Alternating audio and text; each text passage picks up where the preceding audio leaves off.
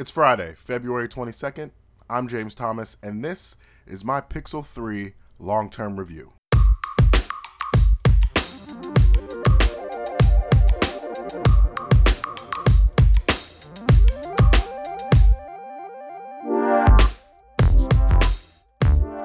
The Pixel 3, the third phone made by Google, is damn good. No need to mince words or beat around the bush. In my opinion, it's the greatest Android phone ever made, and I would argue the greatest smartphone out today. It's not perfect. Let me say that again. It's not perfect, but it gets everything right that matters. In October 2018, I opted to pre order the smaller Pixel 3 instead of the 3 XL for one reason and one reason only that notch. I do have larger hands, so the small phone can be an issue sometimes, but there's just no way my eyes could ignore that ridiculous notch on the 3XL. Bonus tip don't pre order. Resist the urge because Black Friday Pixel deals always happen, and you'll be kicking yourself, like I was, for not saving some money by waiting a few weeks, especially since my phone was delayed until the second week of November, anyways. But I digress. Before I rant and rave about the greatness of the Pixel 3, let's talk about the negatives. What did Google get wrong? For me, there are three things one, gestures, two, top and bottom bezels, three, what I'm going to say is tight clearances slash QA build quality issues. Now, number one can clearly be addressed with a software update. One I expect and is rumored to happen in the next version of Android, Android Q. But for now, the gesture navigation is just sloppy.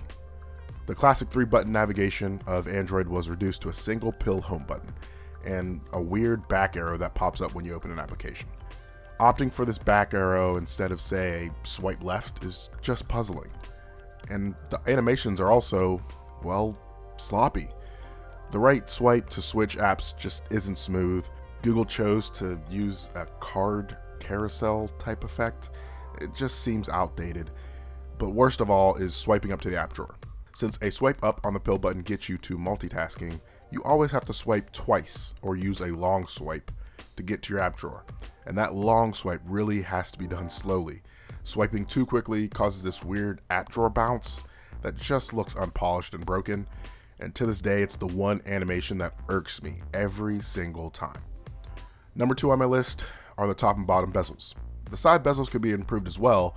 However, I found the palm rejection on Android to be pretty poor at times, definitely not on par with the likes of iOS, so I actually don't mind the extra bezel there. It's the top and bottom bezel that are the real issue. I understand there needs to be room for the dual front facing cameras and the dual front firing speakers, but I would gladly take one less camera and say a smaller front speaker system if that means reducing the bezels by half or more. A challenge I know, but one I think Google can make and should make for such a premium device. And lastly, the issue I have with the clearances slash QA of this phone and, and my unit in particular. Now, again, this may be just an issue with my device only, but it seems the small gaps around the display glass, where the glass meets the metal rails of the phone, are just too large.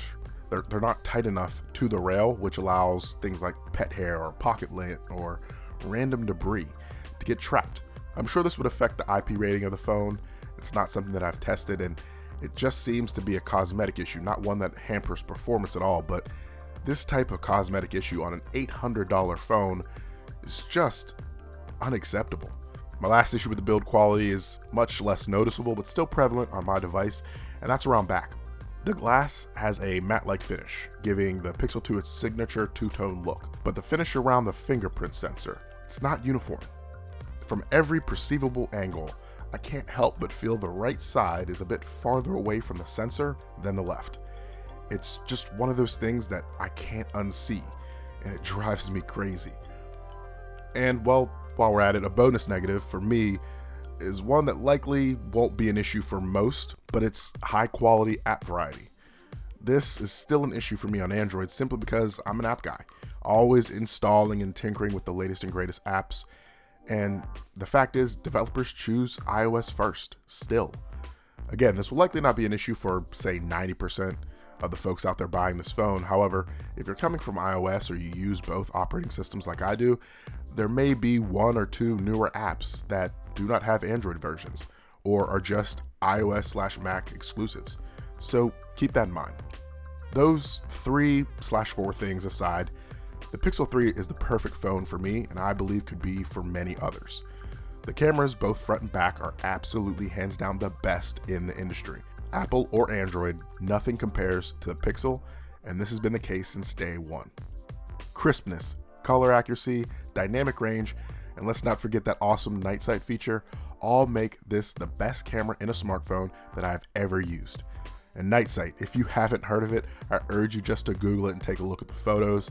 Low light photography on a smartphone will never be the same. That's not hyperbole, it's the truth.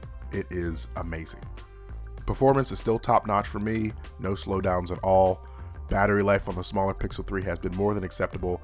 I easily get through a day with 30 or more percent left and typically forget to charge overnight, which leaves me with enough battery to get through the next morning. And with USB C slowly taking over my life, I've always had a way to charge up somewhere if I need to in a pinch. The front firing speakers are amazing for casual listening while, say, in the shower or just in a pinch with a friend. The buttons, both power and volume rocker, are nice and tactile, something that I had issues with on my Pixel 2. And come on, the blue power button on the white model is just cool. The phone feels amazing in the hand, definitely ticks the premium box, and this year I feel the first party cases are a bit more refined.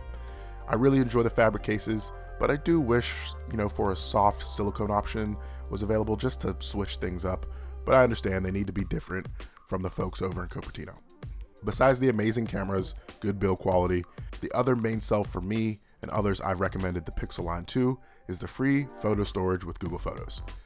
Seeing as pictures and videos take up the most space on most users' phone, offering free cloud storage is huge. Because of this, I was able to opt for the smaller, cheaper storage option on the Pixel 3, and everything backs up automatically. So, should things get full, with a tap of a button, I can clear up all the space I need without losing a single semi Instagram worthy food picture.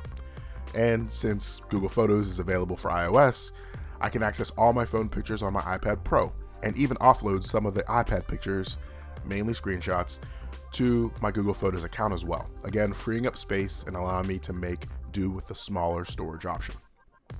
At the end of the day, for me, when it comes to smartphones in 2019, it's all about three things design, OS preference, and camera.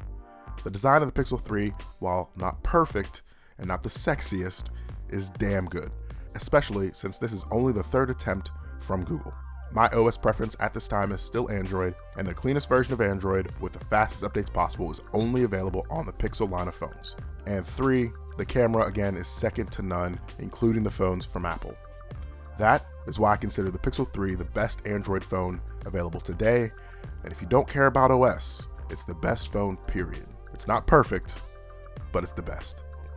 Thank you all for listening and supporting the podcast. Make sure to favorite the podcast on Anchor or subscribe wherever you listen to podcasts so you don't miss a single episode. And if the app allows it, please leave us an honest review. If you enjoyed the show, a positive review really helps with the podcast's overall discoverability, and any help you can give is greatly appreciated. Once again, I'm James Thomas. This is Simple Tech News. Have a great Friday, and we'll catch you all in the next episode. Take care.